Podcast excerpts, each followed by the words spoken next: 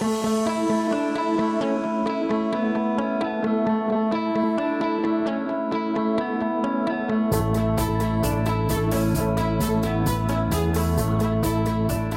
found out uh, recently that my wife told me I have a very soothing voice.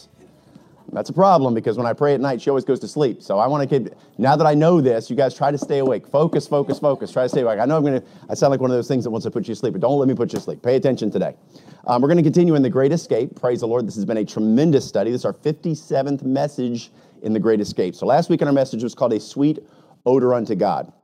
We compared the smoke that came from the altar of incense uh, that was in the tabernacle to our prayers, okay? We saw the comparison and we contrasted the two, and it was unmistakable to see how the two were related and there was a similarity. And one thing was God was very specific in the way that the prayers were to be, or that the, the incense were to be burned. They were very specific. And at the same time, how our prayers are to be specific as well as they rise up to God in heaven. This morning, the Lord's turned instructions now to Moses. He's going to be going back to the people. And what he's going to ask him to do, he's asking, asking him to number the people. He's going to ask him to do a census of the people. And also, he's going to take up an offering. And we're going to look at how this goes in towards the operation of the tabernacle. And our message today is called An Offering Unto God. Let's pray. Lord, we thank you so much, God, for today. And God, uh, you know, I've prayed this week and uh, Lord, struggled at times uh, with this message, Lord, hoping that you would show me exactly what we need to see. And Lord, I know that I'm confident that you've spoken to me. Lord, I know that, uh, Lord, now that you've spoken to me, I had asked that you'd speak through me. Lord, help me to have the ability to share what it is that you've laid upon my heart. And Lord, at the same time, help those that are hearing, Lord, to have the ability to receive what it is that you want for us to have. God, help us to have ears to hear, Lord, that we not just be hearers of the word, but that we might be doers. We might apply what we hear to our lives, that we might be changed. God, thank you for what you have done, and thank you, Lord, for what you will do through the message. In Jesus' name, amen. All right, to give a little bit of review. So last week we talked about the introduction of the incense altar, right? We talked about the, the, particulars of it and where it was to be located in the holy place. We also talked about the very specific type of incense that God per, per, um, told them to burn. These were under a recipe that God designed, and it was very important that they follow that design. God does not make provision for any other type of incense. It was specifically for the one that He designed, the one that He gave the recipe for. So there's no provision for that. And what it pictures to us is praying according to God's will.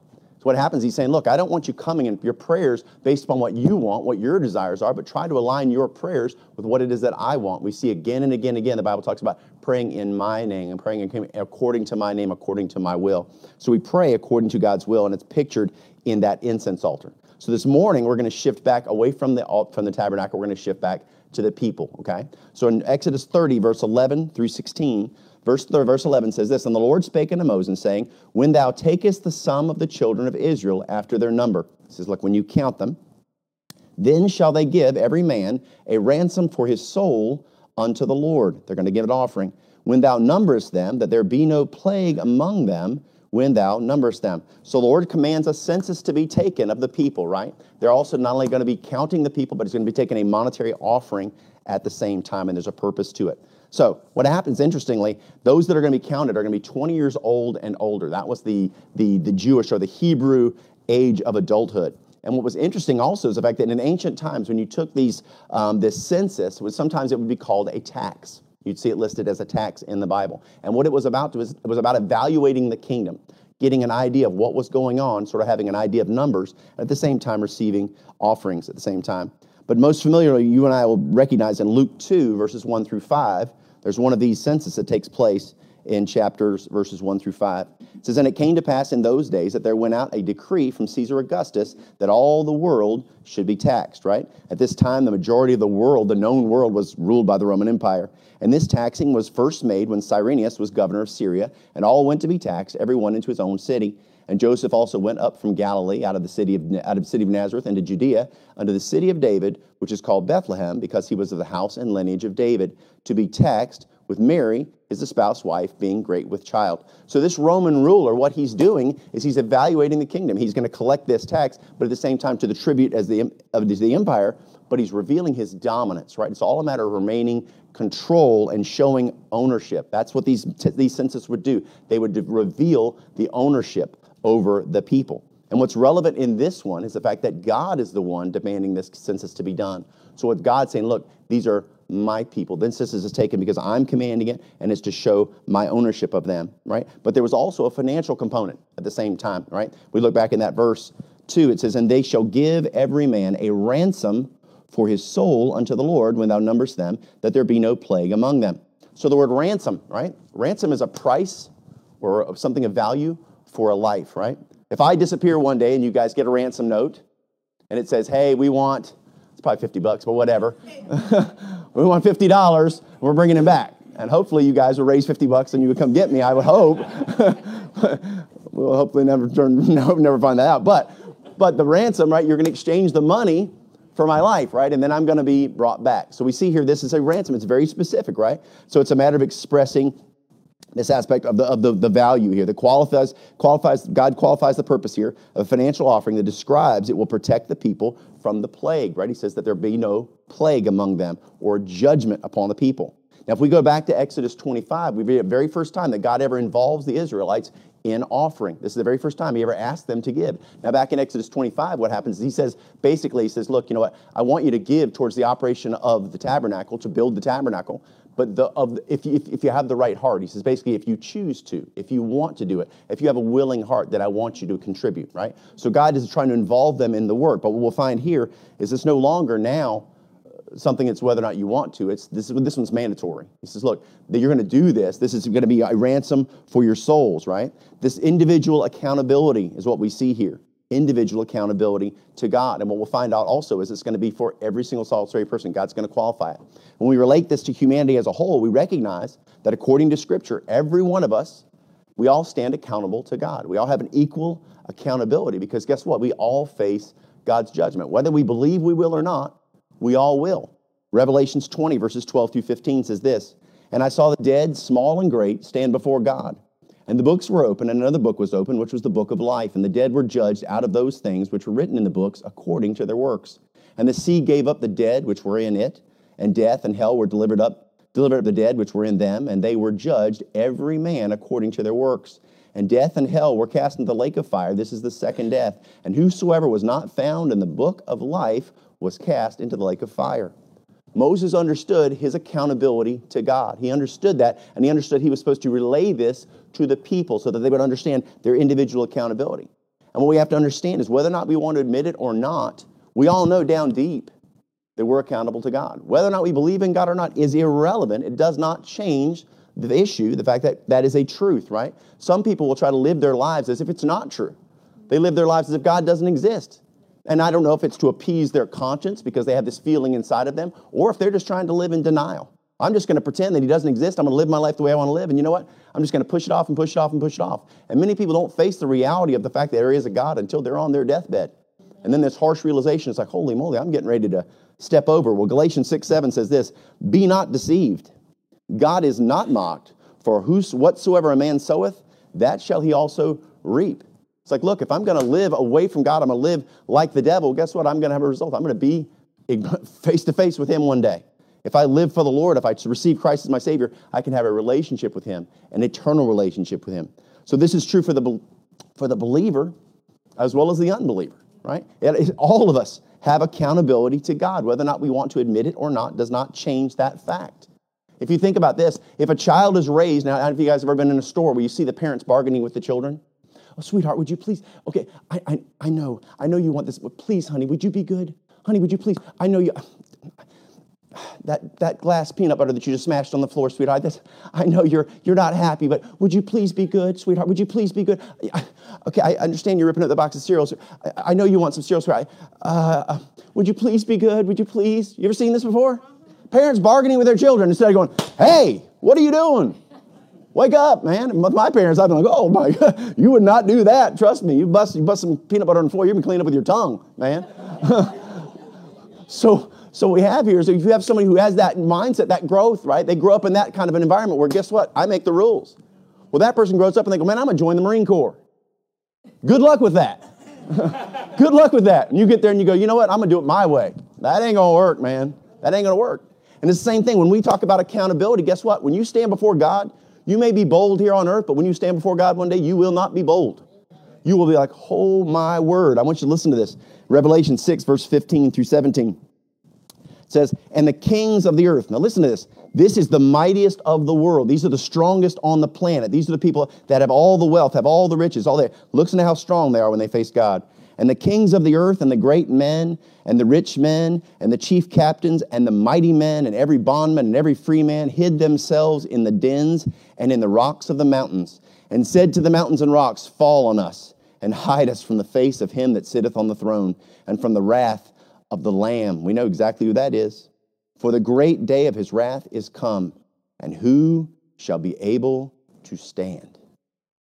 Boy, on earth, you may go, Hey, man, God, whatever, I don't need God. But when you stand before God, it'll be a different story then. We'll no longer be prideful. We will be humbled before him. No one will escape our accountability to God. Romans uh, 14 11 says this For it is written, As I live, saith the Lord, every knee shall bow to me, and every tongue shall confess to God, right? So, what this ransom's doing is it's picturing our individual accountability to the Lord. Now, most offerings were specific to the individual. What's interesting in this one is this one's exactly the same for everybody. Everybody pays the same, rich or poor, same ransom, same accountability. And, there's, and that's the truth of all of us, man. When it comes to the sins in my life, I'm accountable to God just like you are. Verse 13. And this they shall give every one that passeth among them that are numbered half a shekel after the shekel of the sanctuary. A shekel is 20 gerahs. A gerah is just a, a unit of measurement and half shekel shall be the offering of the Lord. Now, what's interesting, we're going to do is we're going to kind of look at this half shekel and kind of deduce to understand a little bit more clearly what it means. But what's interesting to know is also at this time there is no, there are no, there's no coinage, right? Coins don't exist at this point in time. What's happening here is things are always done by weight, right? So this half shekel is a unit of measurement. Now, if we were to convert it to today, it would be about a one fifth of an ounce. One fifth of an ounce. So remember, the ransom is something of value in exchange for a life, right? The ransom or the payment of the Israelites will give to the Lord is in order, and we're going to find out in verse 15 and 16, you're going to see it's going to say, for an atonement for your souls. An atonement for your souls. So first he lists, he says a ransom for your souls, and then two times he's going to tell us it's an atonement for your souls. What we could say was that this ransom will redeem the people to God. It will protect them from judgment, right? That's exactly what's going on here. So we might think, you know, is this, I mean, is God real serious about this thing? I mean, is it that big of a deal, this ransom? Well, in 2 Samuel 24, King David, of his own volition, decides to do a census. He says, Hey, you know what? I want to get the whole place counted, everybody.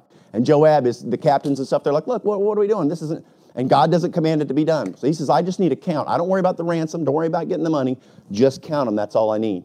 And what we find is the fact that God, what this, now there's two things this communicates. First thing it communicates is the fact that David wants to understand, he wants to gain some confidence in the kingdom based upon the numbers, meaning he's no longer trusting in the Lord, he's trusting in the strength of the force of the people, right? That's a problem. Then the second thing it communicates is the fact that it also counts, he's, he's saying, you know what? These are my people. David commands that upon his will. What he's saying is, there's an ownership here. And God's saying, uh, uh, uh, uh, uh. These are my people. These are my people. The results, the results.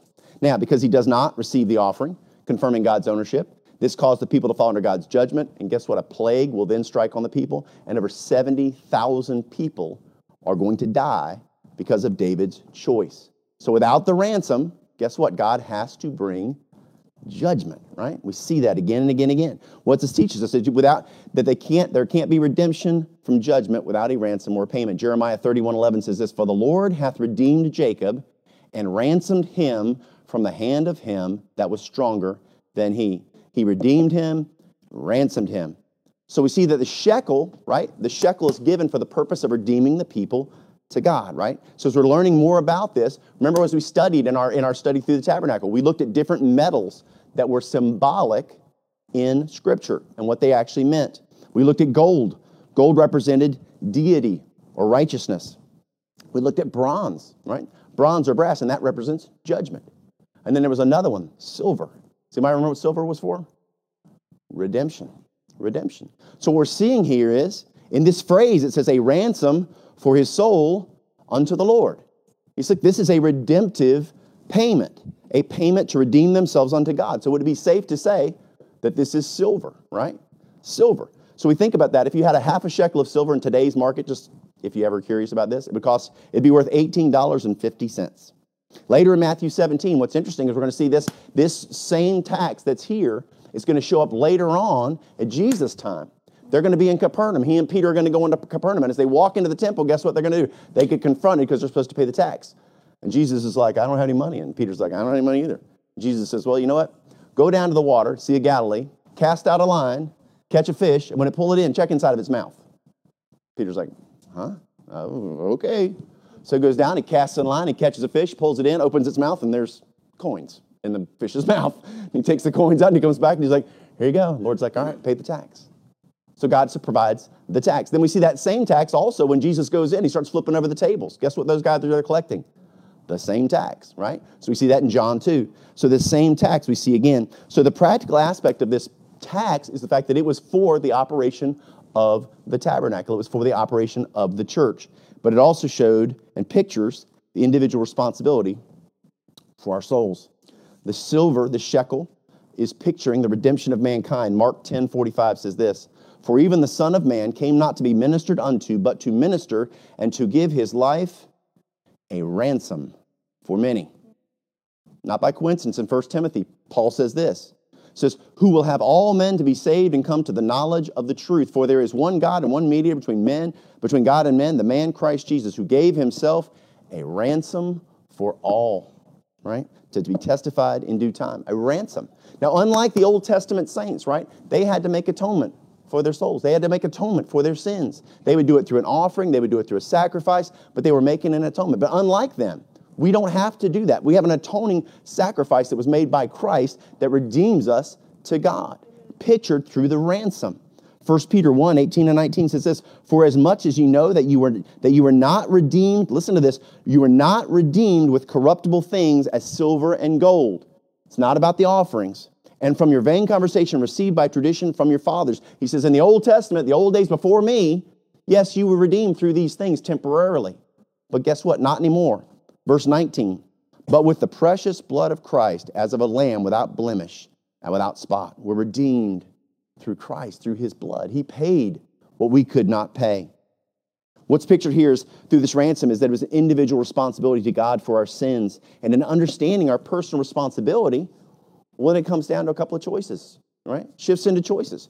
First of all, right, in understanding my responsibility to God, hey, I can receive Christ as my Savior. I can receive the atoning sacrifice of Christ. I can receive the ransom that He paid and have a Savior and have a relationship with God. But at the same time, I can also go the other way and I can reject the Lord. I can reject the Lord. I can reject His sacrifice. I can say, you know what? I'm doing it my way. I'm going to do it my way. And guess what you'll do? You'll face the judgment of God. You're either redeemed from judgment or you face judgment. And it's only in a relationship with God that people do this. Right? If you went to your to a brain surgeon, he said, "Look, you got a tumor. And the way we're going to have to do this, we're going to have to cut you open. We're going to open your skull and we're going to take that tumor out. That's the only solution." You wouldn't go, "You know what? Doc, I feel like if I went to the park and I focus on trees and bushes, and I just stare at those trees and bushes every day, I think that'll heal my tumor." The doctor's going to go, I don't think that's going to work, first of all. Uh, but if you want to do it that way, then knock yourself out. But you're not going to survive. But when it comes to God, we want to we want to dictate terms. Well, God, I'm going to go to heaven, but I'm going to go my way, right? You wouldn't go to your doctor, your financial advisor. You wouldn't go to the dentist and he goes, look, your tooth's rotten. And then you come out and you're like, no, doc, I don't think so. The solution is put uh, gravy on it. Okay, well, good luck with that. It's going to be a lot of pain. We want to dictate terms to God, but we won't do it in the real world to people who we consider to be experts. God is the expert of experts, man. He knows who we are and He understands what we need. Amazing how we did that. That wasn't my message, but that's just extra bonus. So, just like these Israelites, every single solitary person on this earth, guess what? We're going to stand accountable to God. Verse 14 says this Everyone that passeth among them that are numbered from 20 years old and above shall give an offering unto the Lord. Now, obviously, God already knows how many of them there are, right? He knows the count. God already knows. God doesn't need their money, right? So, what's the purpose of this offering? What's the purpose of this counting? Well, remember these Israelites, right? Let's remember who they are. They're a ragtag group of disorderly misfits. They are not orderly. They don't have any kind of system of organization going on. They are a mess. So, counting them does several things. It establishes individual value as each man is numbered. It organizes them and it gives order to the multitude. It also encourages them as they see, as they see this collective identity. But then, as the offering, we think about the offering, what does that do? Well, it will unite the people because they give collectively to the Lord. It will also reveal their individual commitment, each man to God, by them giving their offering. And also, they also show that they are accepting their individual accountability to God. It's got a purpose for them. It's not for God. It's about them understanding themselves and they're standing with Him. Verse 15 says this The rich man shall not give more, and the poor man shall not give less, that half a shekel when they give an offering unto the Lord to make an atonement for your souls. Verse 16, and thou shalt take the atonement money of the, of the children of Israel and shalt appoint it for the service of the tabernacle of the congregation, and it may be a memorial unto the, unto the children of Israel before the Lord to make an atonement for your souls. Right? So the Lord is reiterating this point because it's important. And what you have to understand about Scripture is when God repeats things, what He's doing is He's putting an emphasis there. There's not a volume control on your Bible where God can crank it up. He doesn't highlight things or put stars and smiley faces around it. So what He does is He repeats it. And when He's repeating it, He's going, Look, I need you to focus. I need you to focus on this point. I'm making it a point. I'm making a point. He's saying, Look, this offering is about your souls, right? He said it three times. He said it in these six verses. It's about your souls. It's about your souls. It's about your souls. Pay attention, right? He's pointing that individual responsibility for our sin. But God also makes an important point here that we see as well. In verse 13, it says, the shekel of the sanctuary. It says, look, this is to be given for the church. He says, then again in verse 16, speaking of the offering, he says, appoint it for the service of the tabernacle. He's saying, so this offering is for the purpose of the, of the, the, the, the ministry, it's for the purpose of the work of God. So these funds are to go to the operation of God's house. He tells them you know, it's not just about the responsibility of the individual who can afford it, but he says, look, it doesn't matter, rich or poor, everybody is to carry the load, right? It's not about the money, it's about the obedience of giving. Look in Mark 12, verses 41 through 44. It says, And Jesus sat over against the treasury and beheld how the people cast money into the treasury, and many that were rich cast in much. And there came a certain poor, poor widow, and she threw in two mites, right? That's uh, just a few pennies. And called, and he says, and he called unto his disciples and saith unto them, Verily I say unto you that this poor widow hath cast more in than all they which have cast into the treasury. He says, Look, this one woman, by those couple of pennies, is actually giving him more than anybody else. How is that possible? Verse 44 For all they did cast in out of their abundance, but she did of her want, did cast in all that she had, even all her living. Giving is a matter of the heart, right? It's not just about obedience, it's about the love behind it. Matthew 6 21 says this For where your treasure is, there will your heart be also. If we take your checkbook and we look at where the majority of your money is spent, we can tell where your heart is. There is no doubt about it. It is a clear indication of where we focus our resources. It shows where our heart is. Now, why is giving important? I'm going to give you a practical example. I thought about one. I was like, how do I make this work? Okay. Let's imagine that 10 of us are going to have pizza, right? We decide we're going to order pizza and we're going to have a pizza dinner. And we agree it's going to cost $50 for dinner. We're all chipping $5 each and we'll buy pizza and we'll all have a dinner. Well, what happens is we comes time and the person shows up and, and one person, you know, uh, writes a check and the, the guy leaves. And then they look in the bucket, everybody go, hey, everybody chip in your five bucks. I'm just going to put a basket here. But there's only $45 at the end. But 10 people ate, right? 10 people ate, but only $45. So somebody didn't pay. But they ate, right? Everybody ate. One person's like, let's slide on out, baby right? Back on out of this. And so what happens in that scenario, when we think about that, go, wow, man, how would that make you feel? Well, consider this when people join a church, they commit to tithe, they commit to help the contribution towards the church, right? They come to feed, they come to collect, they come to get, but they don't contribute, right? And we think about that, we go, wow, you know, how does that fit, right? Now, for some of you guys that may not be familiar with tithing, I, like I said, I didn't go to church until I was 34 years old. I'd never heard the word in my life. And when they said tithing, I can't remember what I thought. I thought it was T I D, tiding. I thought they were tiding. So I remember in church, I was talking to somebody and I said, Oh, that's like tiding. And the guy's like, What? And I was like, uh, Tiding? He's like, It's tithing. I'm like, Oh, okay, my bad.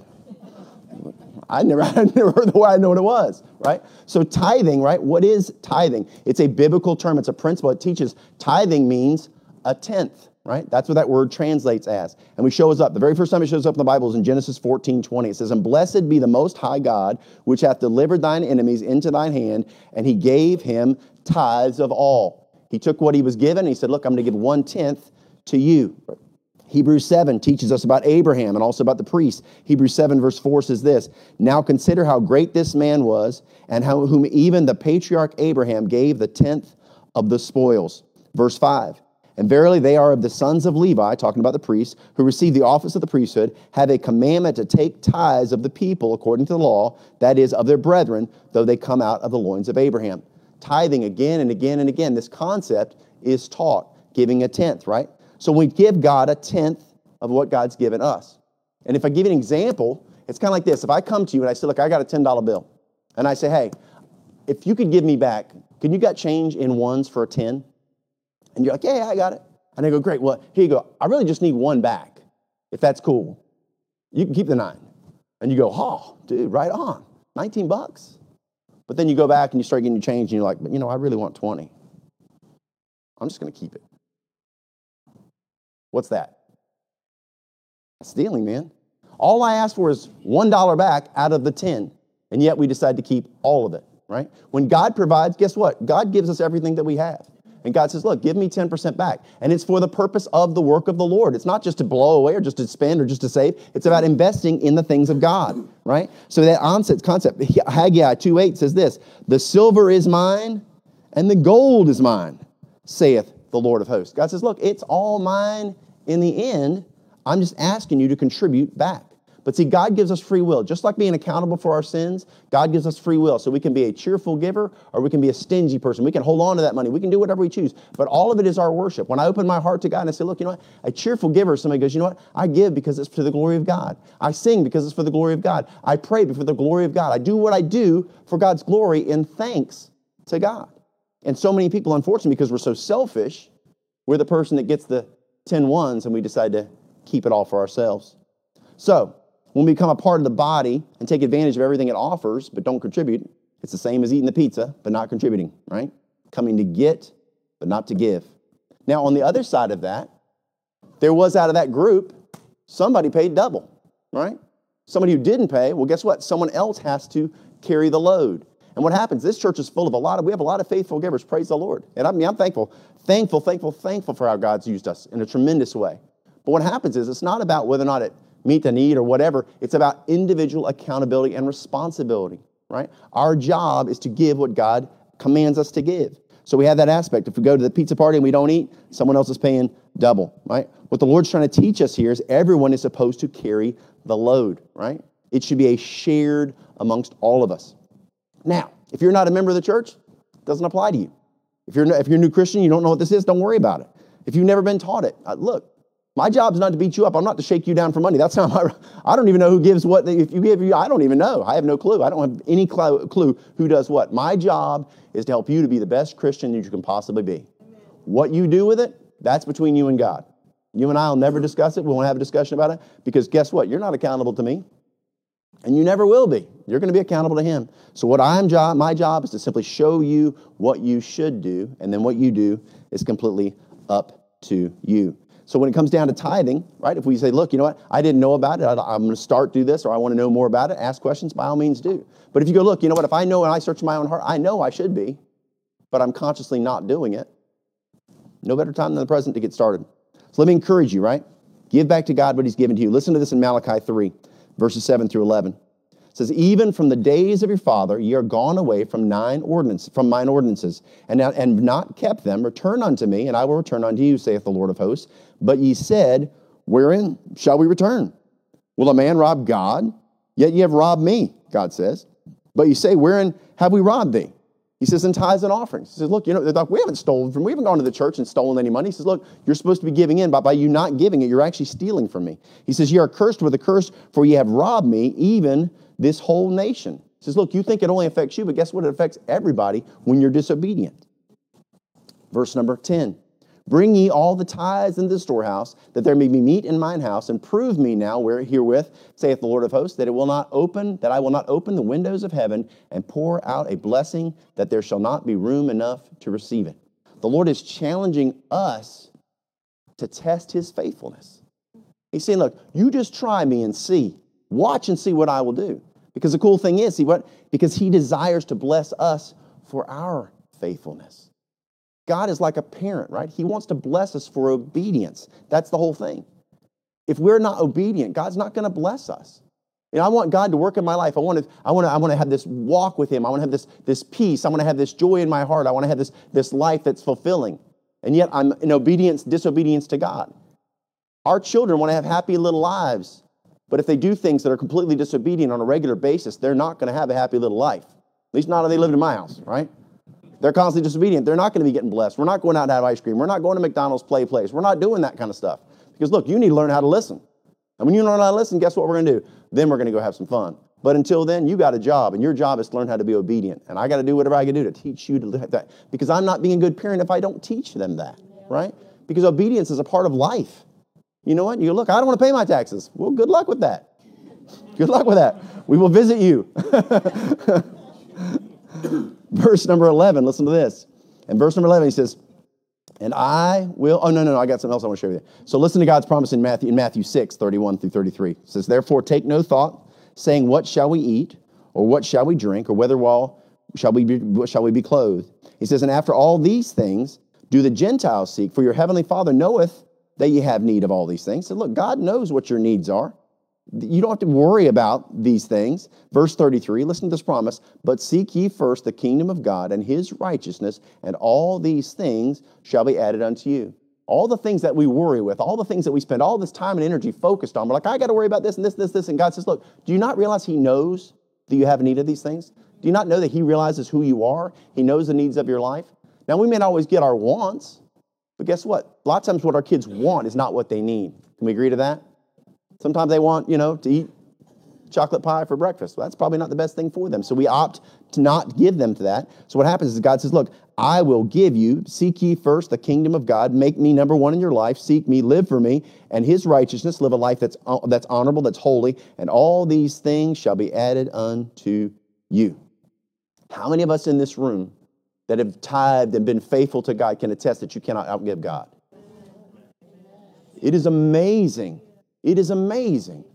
Now, that's not always going to be financial, right? You know, you've got prosperity preachers out there go, you know, send in $10, you're going to get back 10,000. Don't worry about it. Yeah, brother, send it in, right? And they'll lie all they want to. But that's not what God's saying. He says, look, you know what? I will provide for you. I'll take care of you, right? And check out this last verse in verse number 11. Verse in Malachi 11, from verse chapter 3, it says, And I will rebuke the devourer for your sakes. He says, Look, I will face your enemy for you. Check this out. He says, And he shall not destroy the fruits of your ground. He says, Look, the efforts that you put into your life, the things that you've poured into the soil of your life, guess what he will do? He will not allow him to destroy that life that you've built. Neither shall your vine cast her fruits before the time in the field. He says, Look, your, your, your, your, your fruits, your vegetables, what he's referring to there, he's saying, Look, you know, God will prosper what you do, he'll help the work, right? You're trying to teach your child how to be a faithful young adult. And God says, Look, I'll bless you in that. You know what? You say, look, I've got a financial need. You know, it's amazing. So many of us can attest time and time again how God has come through with a financial need that we had. And we go, man, I never would have dreamed. I'm telling you what, what's been amazing since we planted this church, we have a, an insurance bill that we, or a, uh, a tax bill that we pay every year. It's $10,000. And the last, every year we've done, every year we've been in existence, someone has sent us outside of the church a $10,000 check. Isn't that cool? I mean, I, I mean, just, that's cool, man. I think that's amazing. Somebody just goes, you know what? God laid on my heart to send you $10,000. I'm like, well, praise the Lord. That's awesome. But I'm just telling you, God provides. If you're faithful, God will provide. That's something we have no choice on. God provides. And I love how he says it's, I will rebuke the devourer for your sakes. For your sakes. Because I love you. And because I want to protect you. And because you're faithful, guess what I will do? I will go to bat for you. Not only does God reward our faithfulness, sometimes with material blessings, but He can also reward us through protecting us and also at the same time blessing our efforts, right? But what we see today, and what we look and see in this message, is about this individual accountability. an individual accountability to God, not only for our souls, which we see through the ransom of Christ and what we see in facing God, but also in how we manage what God's blessed us with, right? We've been given so much. And what this message is showing us, just in these six simple little verses, He's going, hey, you know what? I've blessed you, and I want you to bless this world. I want you to bless me back. I want you to be accountable to me. I want you to understand the fact that, yes, there is a ransom due for your soul. And guess what? You can't pay it. But I've made a way. I've supplied the ransom. Imagine somebody says, you know, let's say I get ransom and it's $10 million. And you go, dude, we don't have $10 million. God says, hey, I got the ransom. Just send it. It's good. I got you covered. And see, what's amazing is the fact that we're a blessed people, man. We're a blessed people. We are blessed. We are a blessed nation. You go spend, your, spend time around the world. Go to a third world country and look at how people live. One of the prayers that we pray every night when we go to bed is like, Lord, thank you for the fact that you provided food for us. Because there are people this, that on this very night, as they're going to sleep, are thinking right now, I'm hungry as I go to bed, and tomorrow when I wake up, I hope I can find food. That's about a quarter of the world. They're desperate for food just to eat. And we throw food away. I got leftovers. I don't, I don't even like that really. Man, if you could just put it in the hands of those people, they wouldn't be they wouldn't be picky. Well, they would scarf it down just to stay alive. People starve to death, yet we live in such abundance. It's incredible. We cannot relate to it until you go someplace. When I was in India back in 2008, and you're walking on the streets and you see people that are emaciated down to, they are starving to death. I met a man, he looked like he was 200 years old. He was like in his 70s. He looked so bad, and he's wearing a trash bag tied around his waist. That was what his clothing. He had a trash bag, a black bag tied around him, and he had a little bottle, a, a, a, a, water bottle that you and I would throw away, and he had it, and it had this gray water in it. And he's, he's sitting around behind, on behind a wall, sitting up behind a bush, curled up in the shade of the tree because it's about 110 degrees, and he's got that little bottle of gray water, and he's sitting there drinking it. And I'm going, my gosh, and what's amazing is in that very city where we were, people die on the streets on a regular basis, and they don't come by and have a ceremony. They don't do anything. They put them on a cart, they take them to the edge of the road, and they dump them in the trash. There are people that are considered untouchables. They're not human. And that's their humanity. They're people, God loves them, man. And the thing is, He sends missionaries. Why did God suddenly lay on someone's heart to get up and pull up their whole life and move to another part of the world? Because guess what? There's someone there who's seeking the Lord. And it takes faithful people that are willing to do it right? We have 13 missionaries now, but we want to have a lot more missionaries. We want to do more in this world. Tonight in the business meeting, I'm going to introduce you guys. We're going to try to want to send $18,000 to Malawi, Africa to build a house.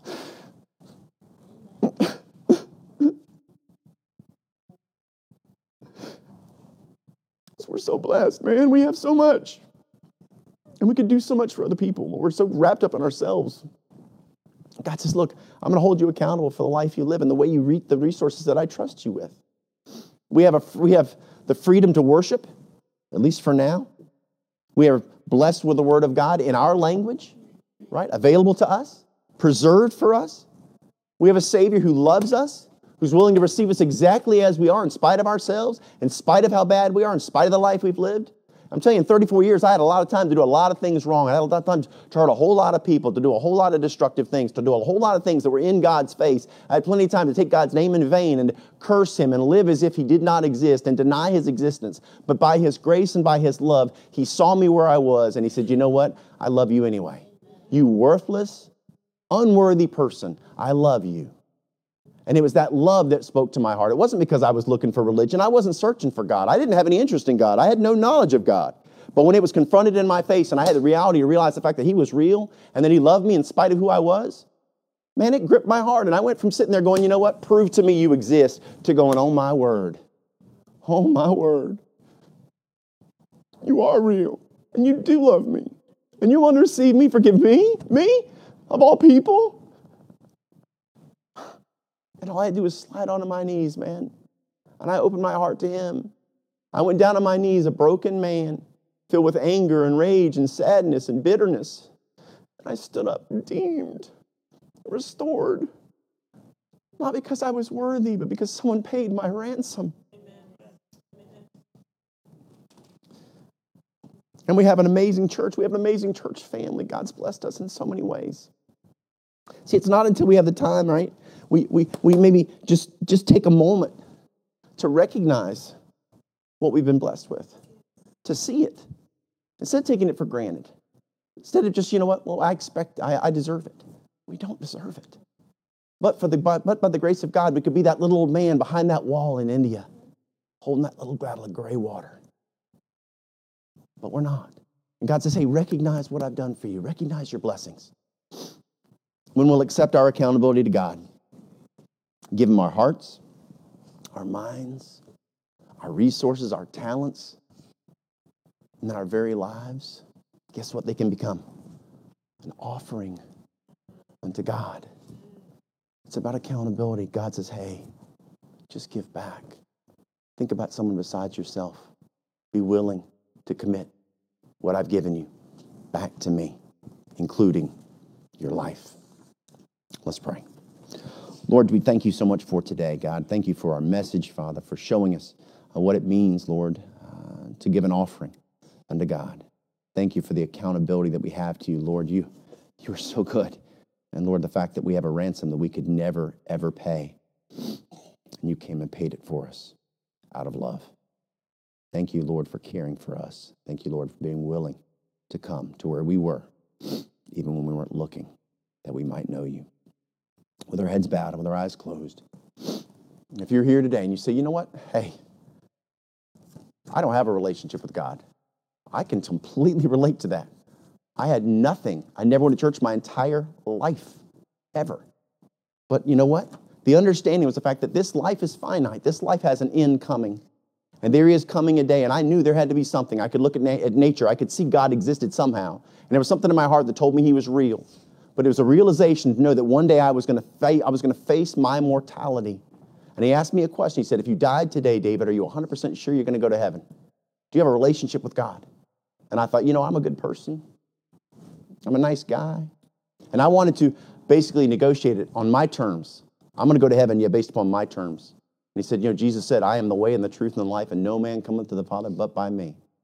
There's a ransom that has to be paid, and there's only one price. There's only one that can pay it. He said, You can either go by way of Christ or you can pay it yourself. And I knew if I paid it myself where I'd go. I was on the way. Freight train to hell, that's where I was heading. But by God's grace, He was willing to receive me exactly as who I was, to forgive me, and to pay the price for my sins. If you're here today, if you're online, overflow, wherever you are, it's not a magic prayer.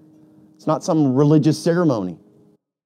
Understand it's a personal relationship with a God who loves you. He created us, and He loves us, and He wants to redeem us. Not because we're worthy, because we're unworthy.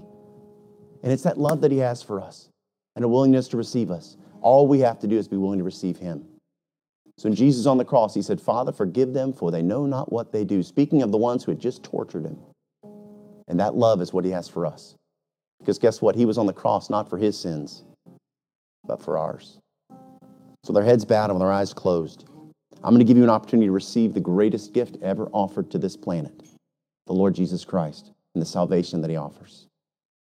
And all you have to do, the Bible says, For whosoever shall call upon the name of the Lord shall be saved. It's a promise from God. He says, If you'll call upon me and you'll mean it, I will save you. It's a matter of the heart. So, with our heads bowed and our eyes closed, if you want to receive Christ as your Savior, you say, Look, I know I have a need, and I know I don't have the solution, but I want to receive that gift. I'm going to give you that chance. Like I said, it's not a magic prayer, it's just a willingness to submit our hearts to God. He loves us right where we are. So, with heads bowed and eyes closed, if you want to receive Christ as your Savior, it's by faith.